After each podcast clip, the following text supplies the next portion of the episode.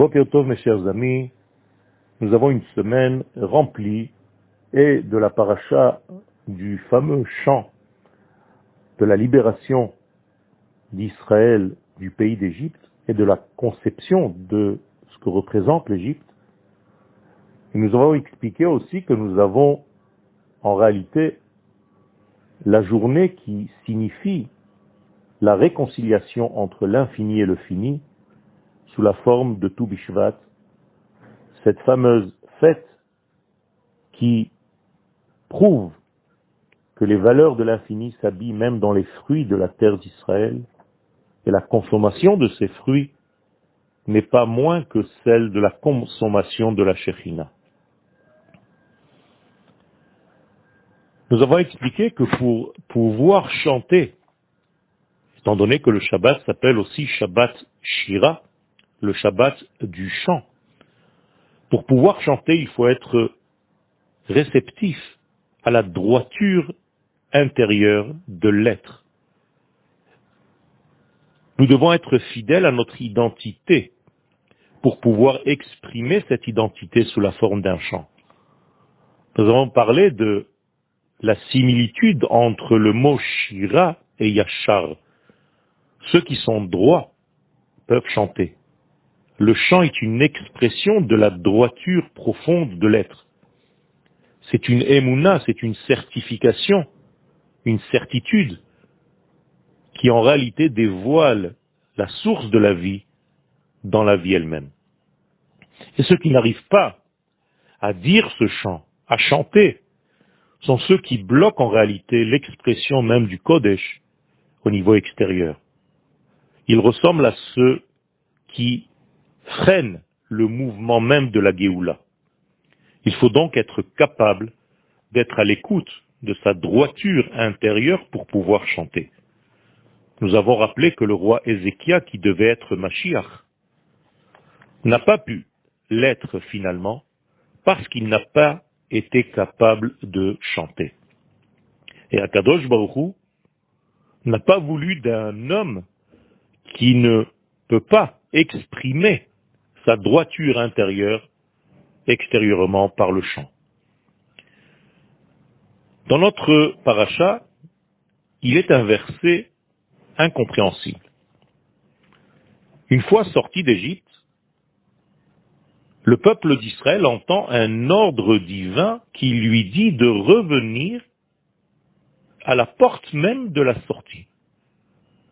C'est-à-dire, une fois déjà sorti, Akadosh Baruch nous demande, et je le dis en hébreu, Veyashuvu, de revenir, Veyachanu, et de se garer, Lifnei pi hachirot, à l'endroit même où on a commencé notre sortie, à la bouche de la liberté, c'est comme ça que le texte s'exprime.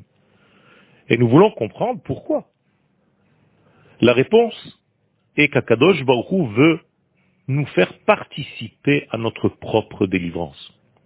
En effet, la première partie de notre sortie d'Égypte, la délivrance première, a été réalisée totalement, absolument, par l'Éternel lui-même. C'est lui qui est descendu pour nous délivrer nous étions quelque part très passifs à cette libération.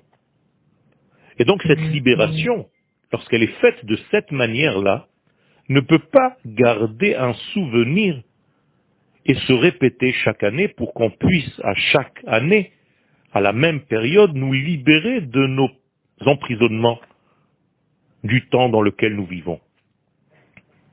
La mémoire de la sortie d'Égypte pour qu'elle reste le long de l'histoire d'Israël, doit être une libération dont je suis aussi acteur.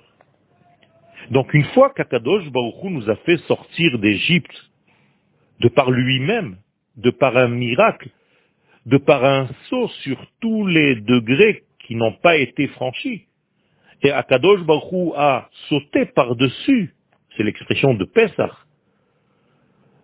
Il a fermé l'œil en quelque sorte sur tous nos problèmes, sur tous nos manques, pour faire cette Géoula. Eh bien, cette Géoula n'est pas véritablement une Géoula tel que Akadosh Baruch la veut. Lorsqu'Akadosh Baruch veut une Géoula, il veut que nous soyons aussi associés à ce processus divin, que nous fassions quelque chose de nous-mêmes. Et donc il nous ramène à la porte de sortie, de la sortie d'Égypte, pour nous dire, voilà, je vous ai déjà sorti d'Égypte, je veux maintenant vous ramener pour que vous puissiez sortir de par vous-même. Je veux que vous soyez associés avec moi dans votre libération. Et là, la mémoire va rester parce que la libération va se faire avec mérite et non pas comme un cadeau tombé du ciel.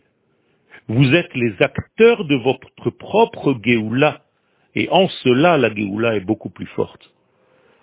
C'est pourquoi Akadosh Baruch nous fait revenir, nous fait repasser toutes les étapes de cette Géoula qui au départ ont été faites par lui-même, et en deuxième lieu, il nous demande de devenir notre propre acteur.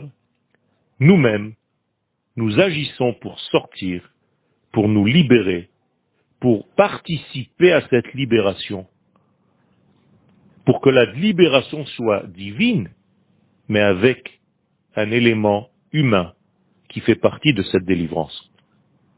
Tous nos problèmes dans la vie sont de la même fabrication, de la même forme, génétiquement parlant, j'allais dire.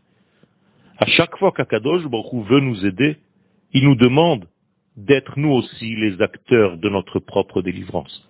Alors il nous envoie des éléments qui ne paraissent pas peut-être au premier degré comme des éléments positifs, mais en réalité à l'intérieur se cache un mouvement divin qui nous demande soyez acteurs de votre histoire, faites quelque chose pour que je puisse moi-même faire avancer mon processus de libération.